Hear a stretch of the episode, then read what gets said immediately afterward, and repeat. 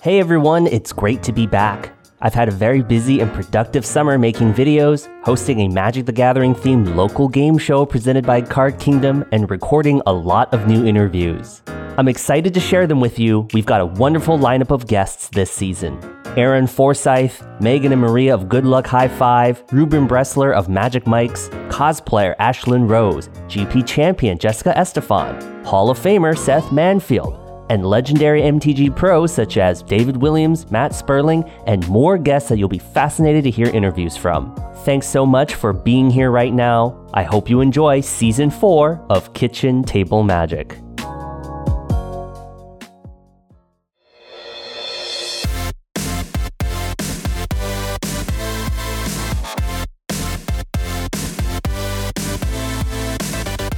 Welcome to Kitchen Table Magic, a storytelling podcast featuring the amazing people of the Magic the Gathering community. I'm your host, Sam Tang. Join me and my guests as we share stories about what MTG means to us, how we got started playing Magic, the ups, the downs, the hilarious stories, and everything in between. The first guest in season 4 is the Senior Design Director of Magic the Gathering, Aaron Forsythe. I had the wonderful privilege of interviewing Aaron live at GP Vegas 2018. Special thanks to Channel Fireball and Wizards of the Coast for setting it up. It's Magic's 25 year anniversary, and I'm excited to listen to Aaron share lots of cool stories about Magic history and his own life playing Magic. It's always insightful to be able to speak with someone that's lived through the rich history of Magic the Gathering and who's worked so much at Wizards of the Coast to bring us the game that we love. I hope you enjoy my special live interview with Aaron Forsythe.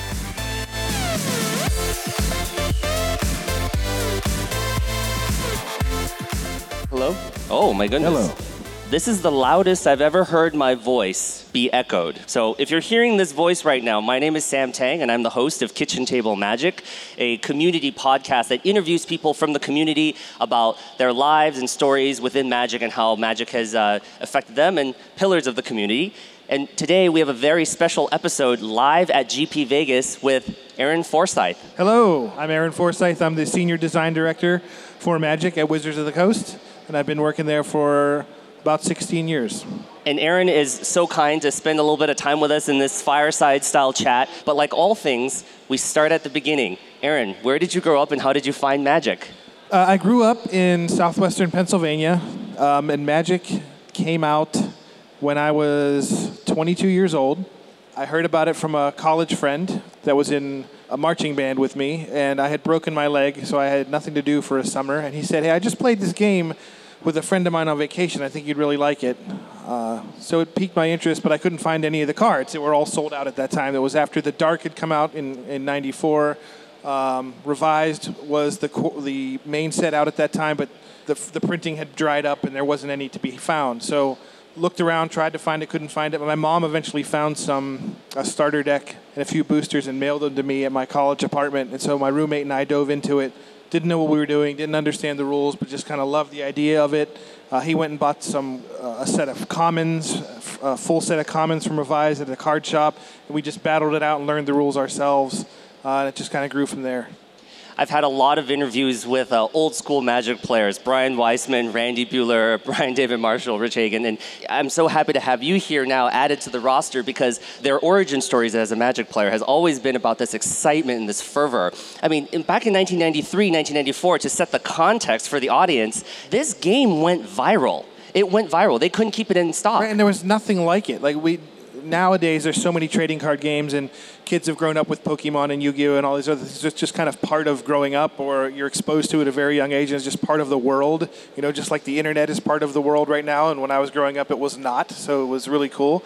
We didn't we didn't understand the the, the way to get cards. We didn't understand how to interact with other people, how to make decks where we'd get information. It was just this very strange and wonderful new experience that we'd never had before. I mean, many of us had collected baseball cards. Many of us had played Dungeons and Dragons, so we kind of understood the fusion of those two and how could, how cool it could be. But it was just mind blowing, just what a revelation it was for how you play games and how you interact with people. And it just you know it immediately changed my life, and I knew this was something I wanted to go deep on. And obviously, you know, having worked at the company now for over 15 years, I I did, and it, it's just it's been awesome. Aaron, I really love what you said about um, ex- trying to explain the context of players having difficulty to get cards. Like it was hard to get cards, it was hard to get information. Uh, sometimes people didn't even know what cards were in the set. Like we don't even know what was complete as a product. And so all of these things, I mean, as modern Magic players, 25 years, you know, anniversary, we take it for granted. You know, we log online and we get all the cards. We log online and we get the story, we get the development. Right. We didn't know what the rarity of the cards were. Uh, I remember trading some, going to the Mirage pre-release and coming back and trading some Mirage commons for like Pox, which was a rare from Ice Age, because they didn't know what rarity this card was, and it, it the information was sometimes you can get it in a magazine. Uh, there was a really nascent few websites out there, but they were kind of hard to use, and if you weren't familiar with them, you didn't go there. So, you know, information was at a premium.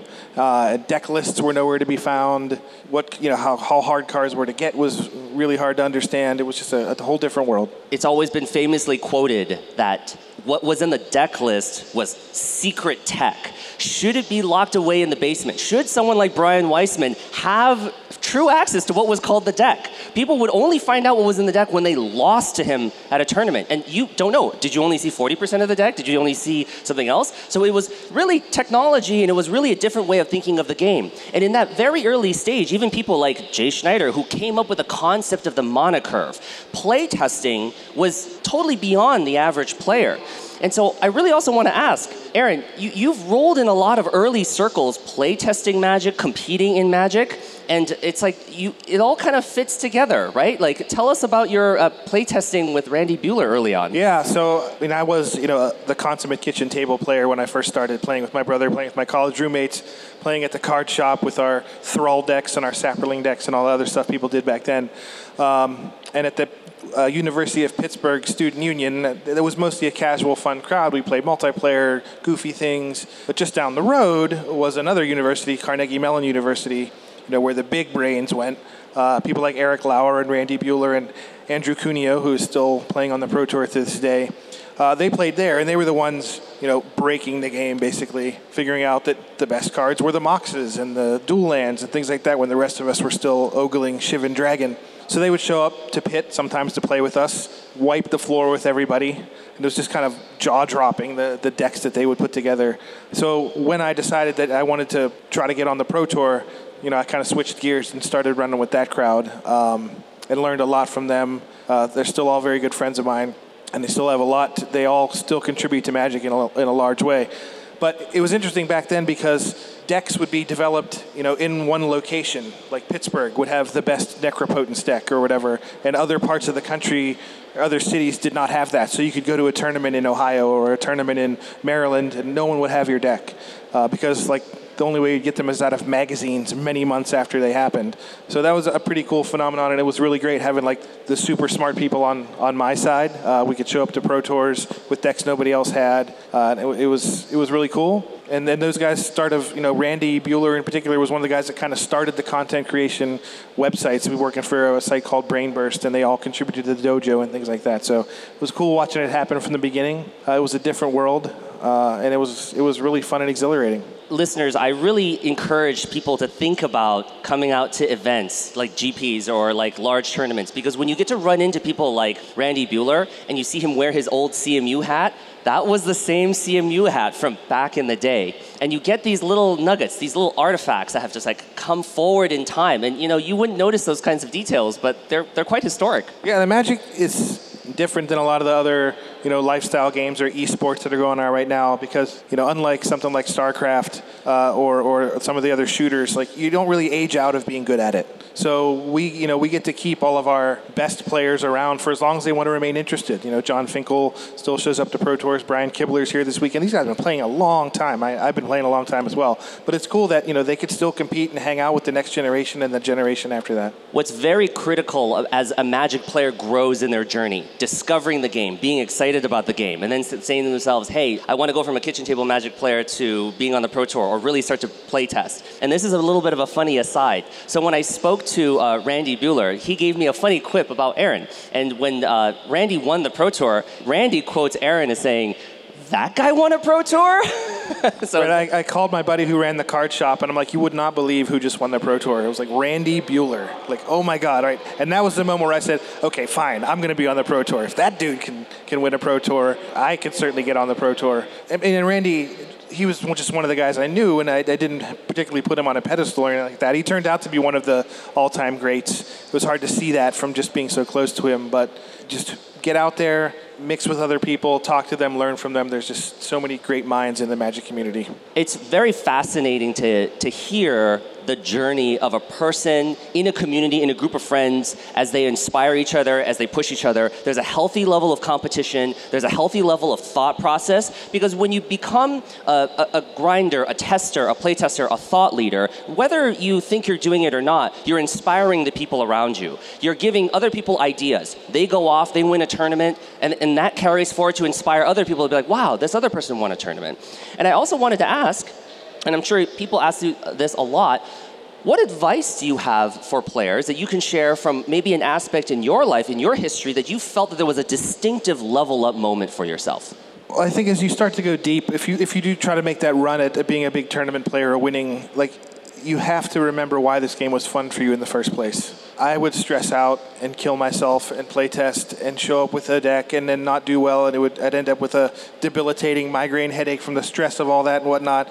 I, the next time I played Magic, I did not want to just start testing tournament formats again. Like I'd have to go back to my brother or my roommates and bust out our like gnome theme decks or whatever and just play the, you know the fun Magic that I remembered. Like because it can be really taxing and one person's you know exhilarating fun pro tour type environment is just not that fun for another person. So make sure you know why you enjoy this. Don't throw that all away in, in chasing after something that, that you may or may not ever attain. So finding that balance between winning and fun is really important, and it's different for different people. And for me, people say, "Why did you go work at Wizards when I was still qualified for the Pro Tour for another year or whatever?" It was like because it was just it was so taxing and so difficult for me to keep playing at that high level when I just kind of wanted to screw around with Magic cards and have a good time with them. And you know, working at Wizards has let me do that a lot more than staying on the Pro Tour had. The one core thing that I hear from pillars of the community when they when they talk about magic and improving and getting better. The cornerstone of that concept is are you having fun? Are you enjoying yourself? In its heart, in its essence, magic is still a game. It's a complex game, it's a puzzle, but are you enjoying yourself? And people find enjoyment in different ways. Some people find enjoyment in winning. Some people find enjoyment in content creation. Some people find enjoyment in community building. Whatever the mix of that is, never lose yourself in where you are. Are you enjoying yourself? That's the key. Some people they just want to trade or collect or make sure they have all these foils or you know whatever and get their cards signed or whatever. Yeah. yeah. Yep. And another another big advice is, and it, this was super easy for me just based on who I was around at the time, but like being humble and having an open mind. Like other people can teach you so much. You know, even if you won the tournament, you're not suddenly the best person around and know everything and can tell everyone they're building their sealed decks wrong or whatever. There's something to learn from everybody. There's something to learn about why somebody tried a certain card or a different strategy you wanted to play. Being open-minded and and you know having that dose of humility to say, okay, I bet I can learn something from that guy, or he beat me not because he's a luck sack and whatever, and I didn't draw, but because he did something differently than I might have, or he played a card that I might not have otherwise played, and using that as a way to learn instead of a way to get angry about things.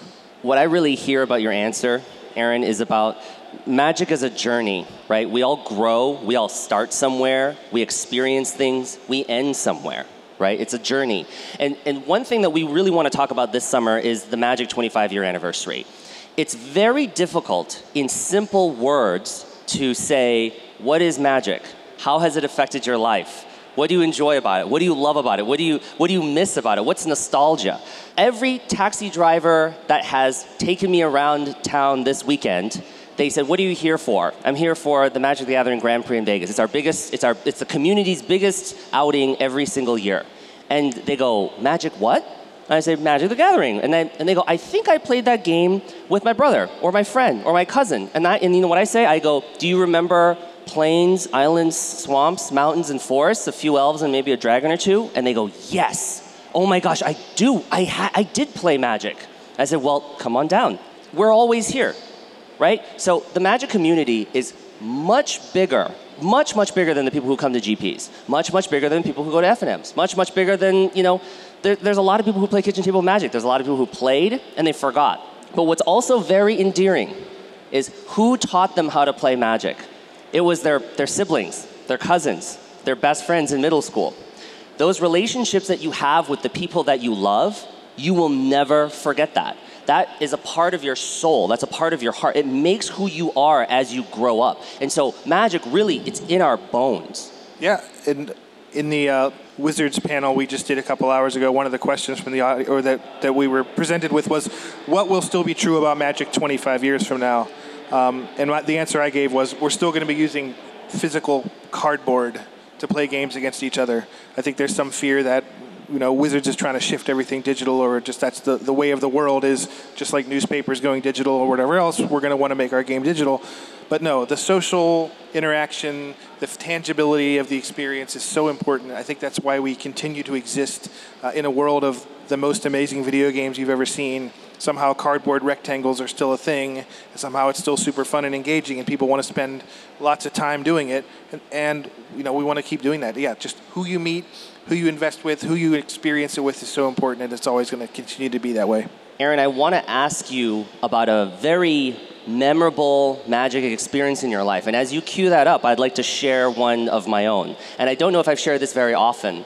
So when I was a teenager, I took a trip to China. You know, I grew up in the United States, but going back to China, I, I speak a little bit of Chinese, but I don't read or write it. And for some weird reason, as a teenager, this was back in Invasion Block, right at the end of like Mercadian Masques. For some weird reason, I insisted on bringing my standard decks, like to vacation in, in China. Like, I, I, now, why am I bringing my decks with me halfway around the world?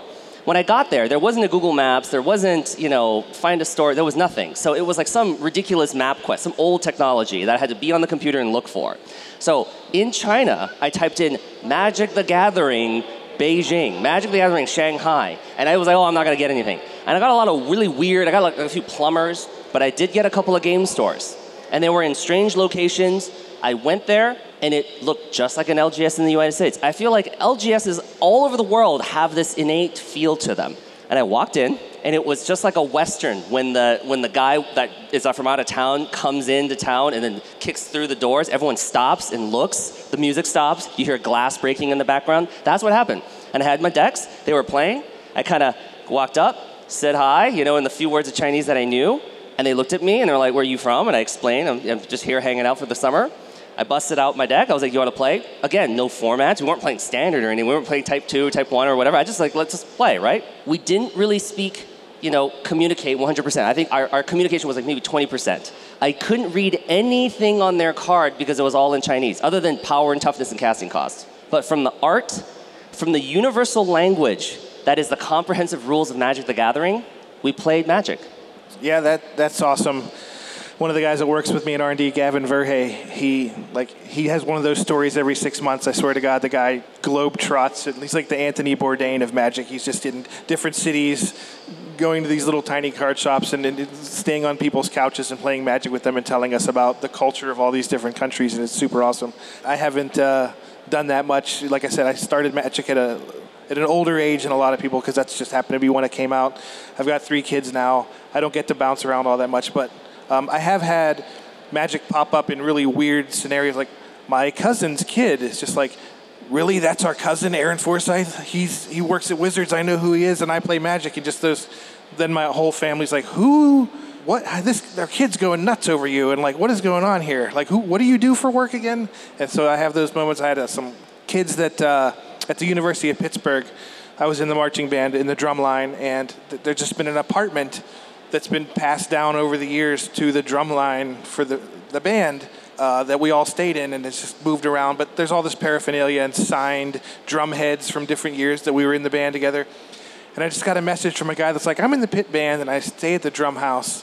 And I saw your signature, a signature that I was like, that looks like the signature I have on a magic card from some. Ter-. And it, he's like, were you the same guy? Did you were you in the pit band? And it, it's pulling people out of the woodwork that uh, I would never know uh, that are reaching out to me about magic, and it's just super awesome. That's absolutely incredible. And, and again, magic, uh, in a sense, uh, wants to carry itself forward in time. And, and, and magic does that. It kind of like leaves little memories around, leaves little artifacts and treasures and like relics around. Leading up till this summer, everyone I've talked to, I've asked them, what's your magic story? Do you have a story? I've heard so many stories about how magic has changed people's lives. Obviously, magic has changed my life. A lot of people asked me, Sam, why did you start the podcast Kitchen Table Magic? And I said, well, because one day I was carpooling with my wife, and she says, what do you want to do this Friday? And I broke down in tears, and I was like, I just want to play magic. And I was just crying. I was uncontrollably crying. There was love for the game admiration, yearning, like it was just out of my reach, and also a deep sense of loss, like I wasn't good enough. And she, in that moment, she was like, "Whoa, like we need, we need to talk." And so she really kind of broke it down for me. She was like, "What's missing for you here?" I was like, "I would go and I would get crushed." I was like, "No, what's missing for you there? Win or lose, what's missing for you?" And I said, "I feel a disconnection with the community. I miss my friends. I miss."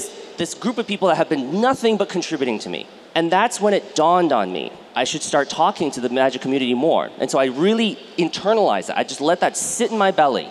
And just a few months went by, and I was like, I know, I'll do a podcast. I was like, I don't feel like I'm a, I'm a YouTube person. I don't feel like I'm, I'm going to be a good writer. But to hear voices and speak to people intimately about their lives, about how magic has affected them, that's what I did. And it was very scary, season one. Like, hey, I'm a nobody, please be on this show, right? And I was incredibly fortunate. If you look at season one, 22, 23 episodes, Mark Rosewater was, was a season one finale. And I just kept going from there. And my community in Seattle supported me and supported me and just and pushed me along. And I and I got all the constructive criticism and I just kept on going. And then season two, I got Richard Garfield as as the season finale. And just I'm blown away that I was able to have to have a conversation with Richard Garfield about what magic meant to him and how he intended magic to be played, which he loves to draft. And then now season three, uh, we just finished that up, and I somehow got all the way to like 30 some episodes. But of all the incredible guests, season three, the finale was about our kids, the future of Magic the Gathering. I interviewed Dana Fisher, Nathan Stoyer, Ethan Brown, Quinn Kiefer, Miley Chen, Nilio Strober Cohen. They all love magic in vastly different capacities there's no right way or wrong way to love magic, and every single one of them, they look up to all of us. Everyone who's here in the audience right now, everyone who's here at the GP, everyone who's here in the top tables on coverage, who's going to be listening to this podcast later on, they look up to us. They really, really do. Just like when I was a kid, I looked up to Jon Finkel. I looked up to Kai Budde. I looked up to Chris Pikula.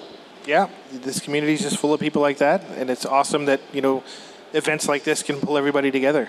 The, the cards are a great medium for pulling like-minded people together. Like the story of Jon Finkel from the the book Johnny Magic and the Card Shark Kids, where he said he was in England or something like that, and then you know didn't have a lot of friends. People made fun of him all the time, but then he walked into a card shop full of Magic players, and the feeling was just I'm home.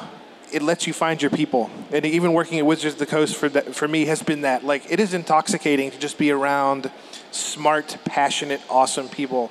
And you know, they're they're like diamonds in the rough, and, and so hard to find it just in the in greater society. The people that think like you and enjoy the things that you do, and are analytical in the same ways, and and and fun loving in the same ways as you are. But magic allows us to aggregate all those people together and create communities that are full of them, and like it just is an awesome feeling.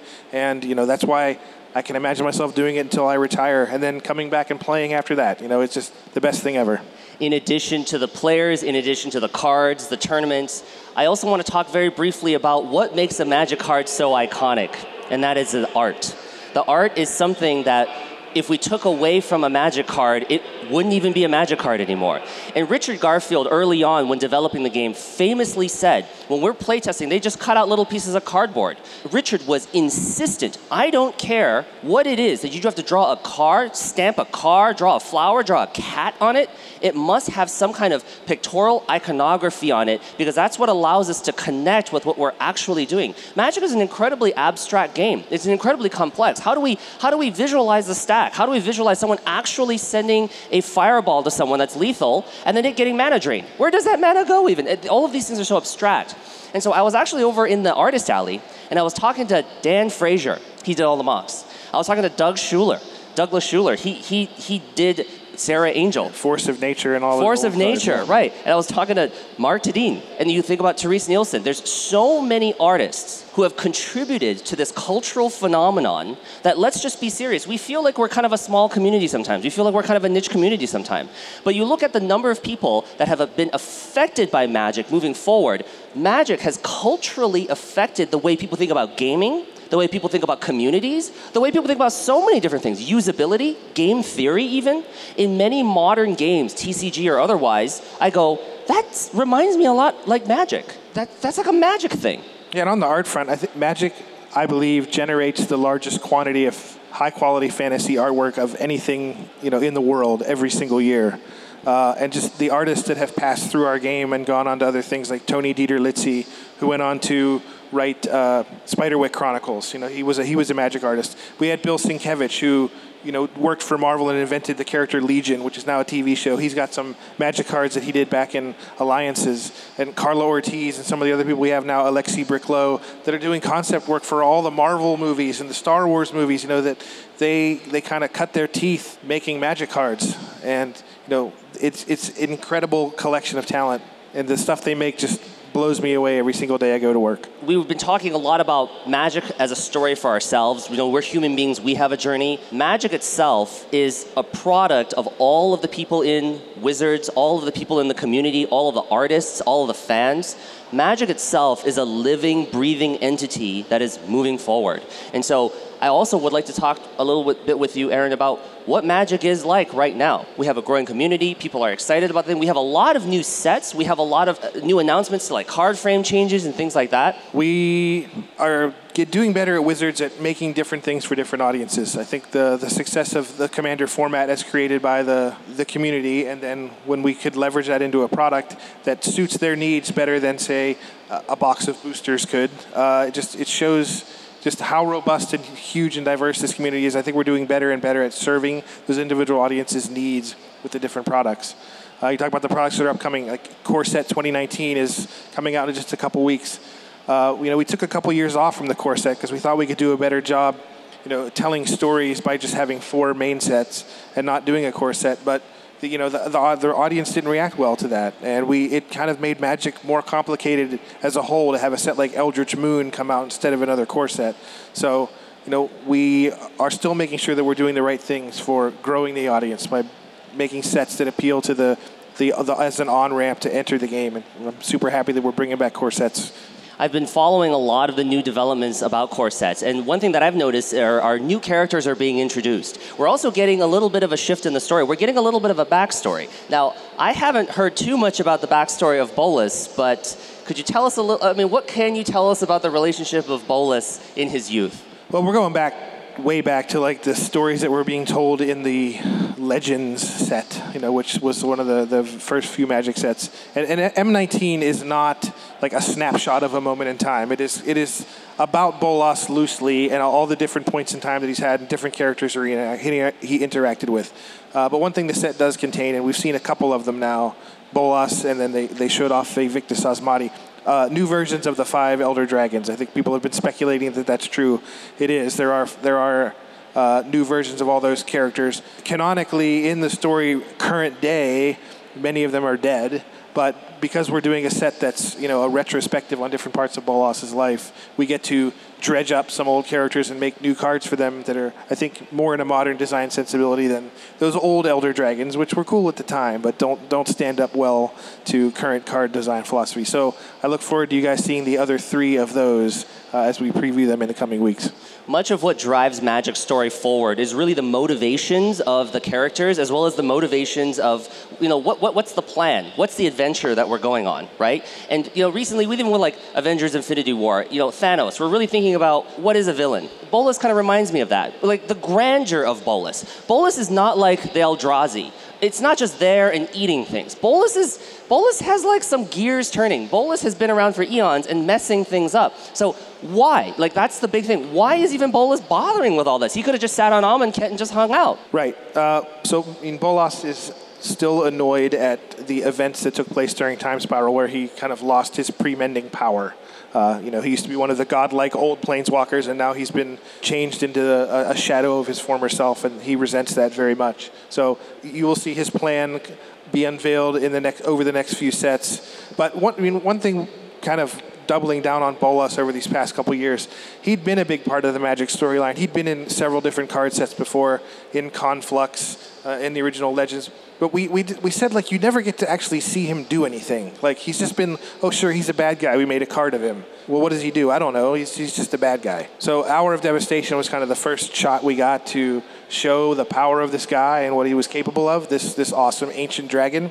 Uh, and there's a lot more in store from him. So, yeah, it's yeah, you mentioned Thanos. It's it's hilarious that the Marvel Cinematic Universe. We had we had planned this arc out years in advance, and that uh, there's a lot of, parallels in how we thought about what an uber villain should be between you know how Marvel handled Thanos and what we have in store for Bolas. And with every new Magic set that comes out, we're also being introduced to new characters Aaron, what can you tell us about our newest green planeswalker? She's a new character, right? Yeah, Vivien Reid. She's really sweet. Her home world was destroyed by Bolas, and so she's like, I don't know, the Pokemon trainer of, of, of magical animals. She collects their essences and can manifest them by shooting her magical bow. We've been in need of a new green planeswalker for a while. Nissa, who's in the audience, uh, has kind of pieced out on the Gatewatch. She just can't handle the stress of the situations that they're getting into and wants to just make sure she's protecting her home world. Garruk is still MIA. We haven't forgotten about him. I know people keep asking for him. He, we have plans. Uh, we're not ready to unveil them yet, but Garruk's not not gone for good. Uh, so we, we wanted a new character, and, and Vivien, you know, our, our team worked really hard to come up with a kind of a different take on Green. You know, the kind of archer, uh, beastmaster, hunter character that is a lot different in a different space than Garruk. Uh, and yeah, she's been received really well going so far. Characters and planeswalkers are very important because their storylines and their motivations do anchor and also help set the pace for how they, you know, uh, clash and struggle against these really big foes. I mean, we've got we had the Phyrexians; they were they were a huge nuisance. We had the Eldrazi; they were a huge nuisance. And Bolas is just incredibly powerful, just completely just shattered the Gatewatch. And so, even thinking about like other planeswalkers like Elspeth, like will Elspeth come back? Will Garruk come back? Right? Like we're, we're weaving these together. There's a lot of fans who are really missing some of these characters. And so, how does the Wizards team balance who comes, who goes? Are, is it right for them to take a break? Is it right? You know, what do well, we think about that? We try stuff. We see how people react to it, and then we adjust from there. So yeah, we, we know there's Gatewatch fatigue is what we're calling it in house. So we want to start mixing up the roster of who we're showing and what we're showing. Um, and in many ways, the way we handle our characters is like a soap opera or, or it's like a comic book series. We want to keep them, highlight certain ones for certain periods of time, have them fade away. Maybe they die. If people are upset that they die, well, there's, you know, hey, it's a magical world full of necromancers and all sorts of magic. We can discuss about having them come back as well. So uh, we do want to do what people are going to respond positively to. So people are just super upset that character that they loved isn't there anymore, well then you know why wouldn't we figure out how to bring them back? Like we want people to be happy with what we're making, we want them to like our characters, so we, we want to keep it rotating and keep it fresh uh, and surprise people, but at the same time, we want to give them what they want. Not all magic characters have to be incredible planeswalkers. With the set of Dominaria, we had some incredible new characters that I think went viral in the community. We had Slimefoot, who was adorable and had this very interesting, I guess, existence. Right? It wasn't. It was a. It was a thallid. It was a fungus. It, you know, even the magic story is like I clung to the side of the weatherlight and like I was about to get offed by a shovel, but I just crawled into a dark space and there was a glow of a light and here we have Slimefoot. And we also have Yargle. Oh, poor Yargle, right? We have these really funny, and like Arvad, who just looks kind of, oh, like, so, like he's got a stomach ache or something like that. Now, how did the team like feel when the community responded in such a way when Dominaria was released and these these characters essentially went viral? It, it was awesome. The, the legendary theme of that set started out very mechanically. Like we we liked our historic mechanic. We wanted legends to play a big part. We knew we wanted our headliners, but then we're like, well, if we want legends to matter, we're to just have to throw a ton more into this card set, more than we ever have before. And the way our creative team that kind of took that and ran with it, like, and we've discussed this at great length since the sets come out, like how this went, how people reacted to it, and what that means for the future. But just the opportunity to have your booster pack full of these different characters, which is a very different vibe from how other Magic sets have been before. In fact, there's a legendary in every pack.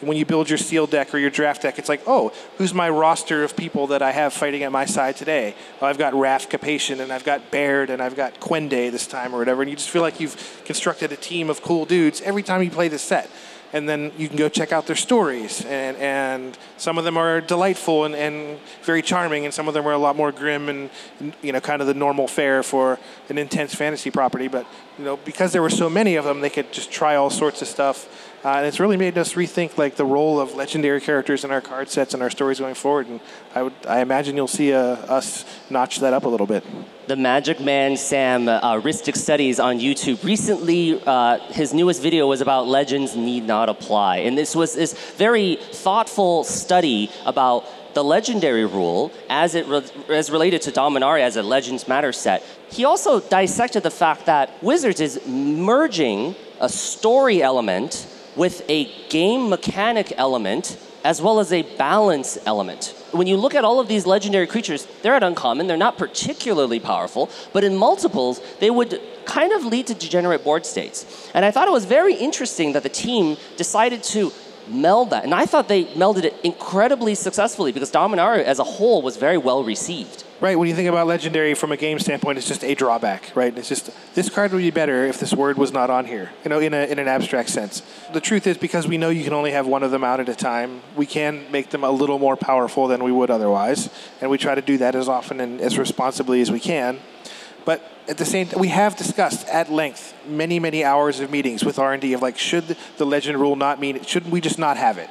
Like, wouldn't it be better if I could just have four Raff Capashens on the table? That's where the kind of like Vorthos versus Spike starts to clash in everyone's mind of like, well, it might be better from a I win the game more, but is it better from like how I feel doing this, or better about how I feel about this character or this card? So we, we've kept it the way it is now. It, the Legend rule has actually gone through quite a few changes. I like where it is now, where we can each have one. But yeah, it, it is a strange phenomenon. Just the power of the character, what the card means. I think the new frame has done a lot to really highlighting the coolness of these characters, even though the word itself is a drawback. I mean, and the commander format has done a lot to kind of give them an extra cachet as well and a, an extra additional use beyond what a normal magic creature might have. But it, it is kind of a, an interesting thing that people respond very positively to these cards that you know inherently have a drawback to them. If we look at Magic's history and we look at um, Magic's arc in every single set that is being released, Dominaria is a throwback, a callback to the Legends set and also Kamigawa, kind of right in the middle, was kind of like a Legends Matter set, but kind of in the modern-ish era of Magic.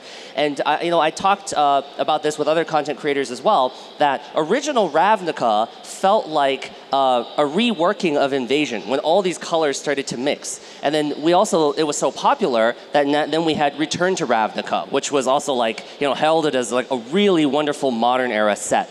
What I'm also incredibly excited about was the recent announcement that we're returning to returning to Ravnica, that all of these players who did not get to experience original Ravnica, return to Ravnica, now you get to experience Guilds of Ravnica. The concept is made more tight. What I thought was very interesting was that I never played original Ravnica, but I played in every single Return to Ravnica pre-release, and it was incredibly enjoyable. The concept of guilds was kind of released. I asked so many Magic players, what's your favorite color of Magic? And it goes one level beyond that. What's your guild? That's even more complex. It's almost like a magic personality test. Right. The, the, the way the colors of magic work, the way that we even they're named from the beginning of the game, it's just called red. Uh, it's not called, you know, fire or given some other kind of, you know, evocative name. They've just been called red and black. We've ascribed certain things to the colors, but when you get to when we combine them and made the first Ravnica and gave each of the color pairs an identity uh, and kind of tied it to both a play style and a way of kind of viewing the world. That they're all different. Like I'm personally a big Boros guy. Not not because I like playing red and white decks that much, but I do like the like justice through punching, as I like to say, uh, as as a way of looking at the world. And the way players responded to that, it finally felt like we had given our, our color pie a thing that you could latch onto, identify with, and, and be proud to say that you are. Like I say that I'm Boros versus to say I'm green, and green is just such a bland way of explaining, you know, your personality through the lens of the game. But yeah, so we're doing it again. We got another Ravnica set coming out this fall. Um, we love innovating. We love coming up with new stuff, new worlds. all sorts of crazy stuff to keep you guys on, your toes. But at the same time, as I said before, when people like something, we want to figure out how we can, you know, give it back to you again and, and have you still like it. So a lot about Guilds of Ravnica structurally is going to be very familiar to fans of Ravnica. You know, pick your guild.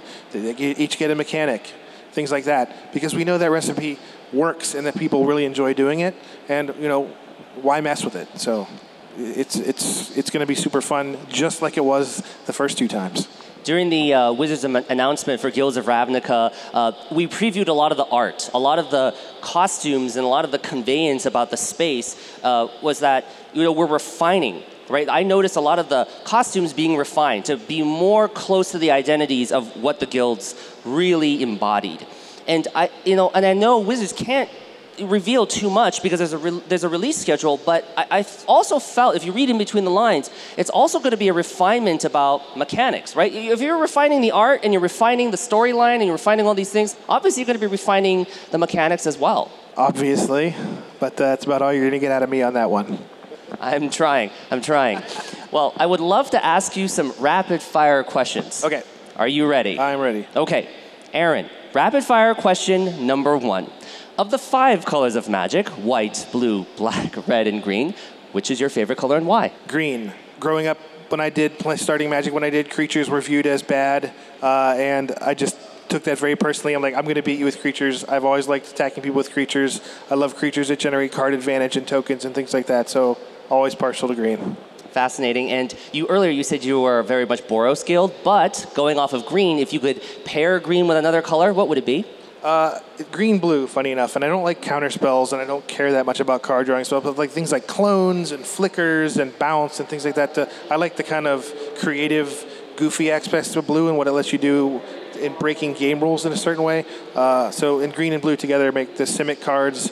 That, that I love those kind of decks it sounds to me like you really enjoy a dichotomy of color identity. You said my favorite guild is Boros. White, red. They're, they're enemy colors. They're not allied colors, they're enemy, enemy colors. And also you say green, blue. Again, enemy colors. Is yeah, there something about that dichotomy? Yeah, it, yes. Uh, just that mixing together things that feel like they shouldn't go together. I mean, and the way, the way, one of the great things about Magic, more so than you know any other card game out there, the fact that you can take any two cards you want and put them in a deck, even if they don't seem like they make any sense at all together, and just mixing together those kind of forbidden pairs, red and blue, white and red. I just that that's just a, a super cool feeling for me. That's fascinating. Okay, Aaron, rapid fire question number two. So take this lightly because I asked this to all my guests if you could change something about Magic the Gathering, what would it be? that's funny. I, I, get to change whatever I want about Magic the Gathering. Um, that's tough. Um, I mean, there's some things that, that are so endemic to the game now that it's so entrenched that it's impossible to change at this time. Like I do think, and we I think might have talked about this in articles or Mark might have talked about, but like if we could imbue a little more flavor into the types of spells and things like that, like fire spells like if Fireball was a fire spell, you can easily make Fire Servant, make your fire spells better, or have a search your deck for a fire spell, or an ice spell, or a weather spell, or, or a disease spell, or something like that. Just kind of branching out, and that it's impossible to do that now. We wouldn't want to retrofit all that stuff, but I think you know the flavor of the game is so important, and if there were ways to double down on it like that, I would love to have done that. I really like that you said that, right? Expanding on the idea of flavor in a spell, right? Fireball, Fire Spell. Now, we just kind of wrapped up the Great Designer Search 3, and MaRo famously said, hey, if you have a uh, flying 4-4 vigilance creature, what colors would it be? And the correct answer is black-green. And, and, is that what you're talking his, about? His correct answer was black-green. I, I got that question wrong when I took the quiz internally. Uh, yeah, another thing about Magic, everyone that works on it does not agree on everything. We fight about things constantly. That question was fought about internally just as much as it was fought about externally. So, is that what I mean? No. the black green 4 4 Vigilance Flyer, don't expect to see that card anytime soon. Aaron, rapid fire question number three. If you could give something to every Magic player, what would it be? Let's see. If I could give something to every Magic player. Um, a good set of sleeves.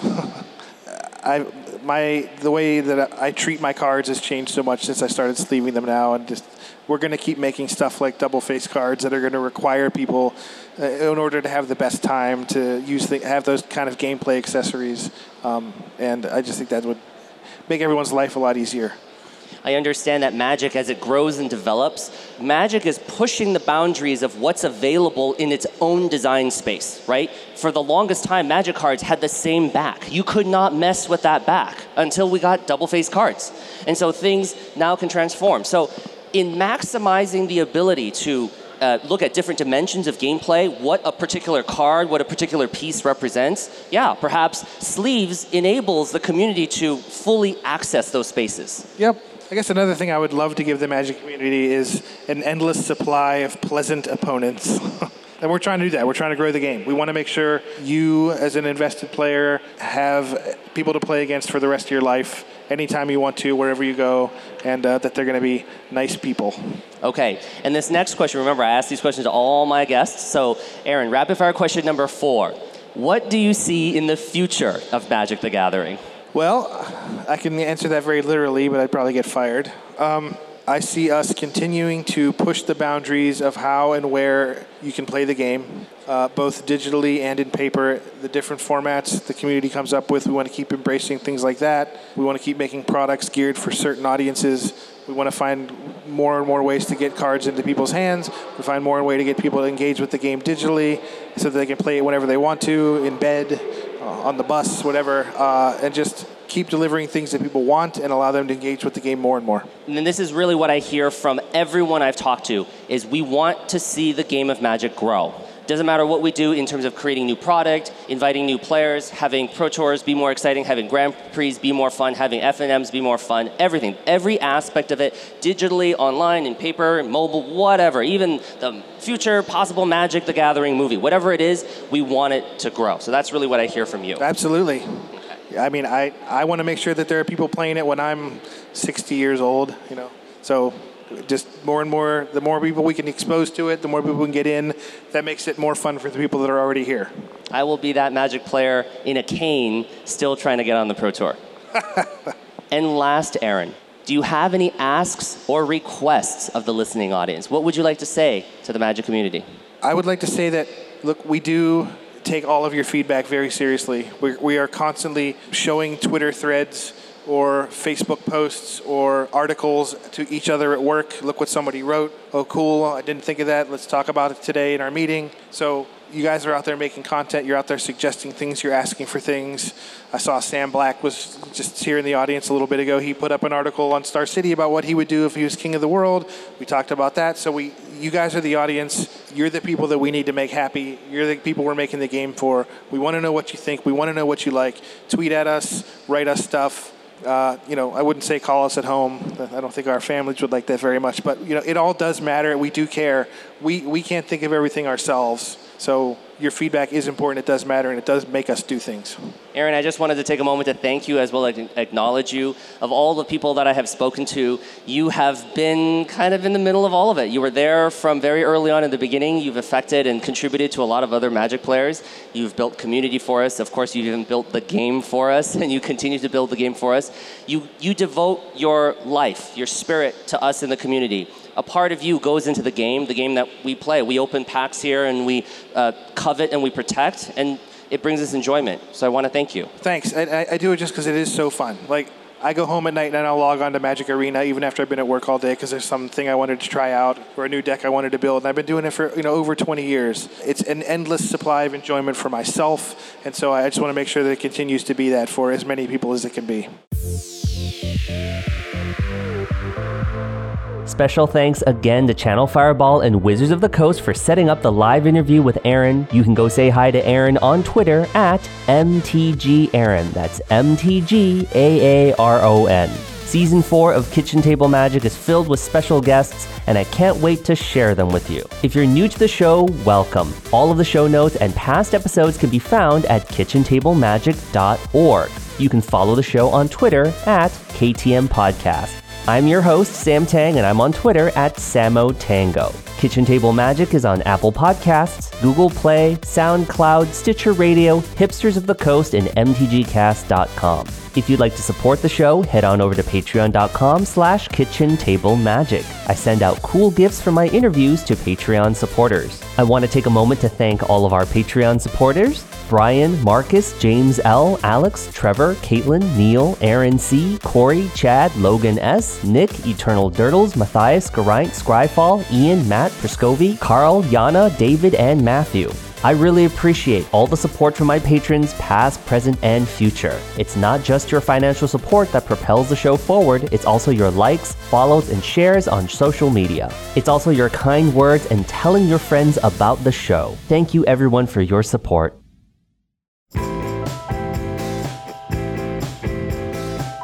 Coming up on the next episode of Kitchen Table Magic, You know, it's so funny because way back in the day, we used to have a local game store that was like, hey, do you want us to make your video for you and put it up on our YouTube channel? And we were just like, no, no, please. That sounds like too much work. We record the show in our pajamas in the dark. It's like, so true. Sometimes I still think back, and I do sometimes miss the times Oh, when it was sure. just like we're just like curled up on the couch, Yeah. wearing comfy clothes. Just, we didn't have to do our hair Exactly. and we just talked magic. am I supposed to be doing my hair? Goo. well, Oh, one of us is doing our hair now. One of us is sometimes doing her hair. Uh, but so like we understand the value of it, and a lot of people really do like the uh, YouTube version. But the truth of the matter is, we secretly wish we could go back to recording on a couch in the dark. yes, we understand why people want it, but oh boy, It's a, it's a lot more work. I'll say that. it really is. I'm talking to the dynamic duo Meghan and Maria of Good Luck High Five. Formerly known as Magic the Amateuring, Meghan and Maria have created a tremendous amount of positivity and fun in the Magic community. Their YouTube videos and podcasts help players of all kinds to enjoy the game. We talk content creation and what it's like to manage a demanding production schedule, all on the next episode of Kitchen Table Magic.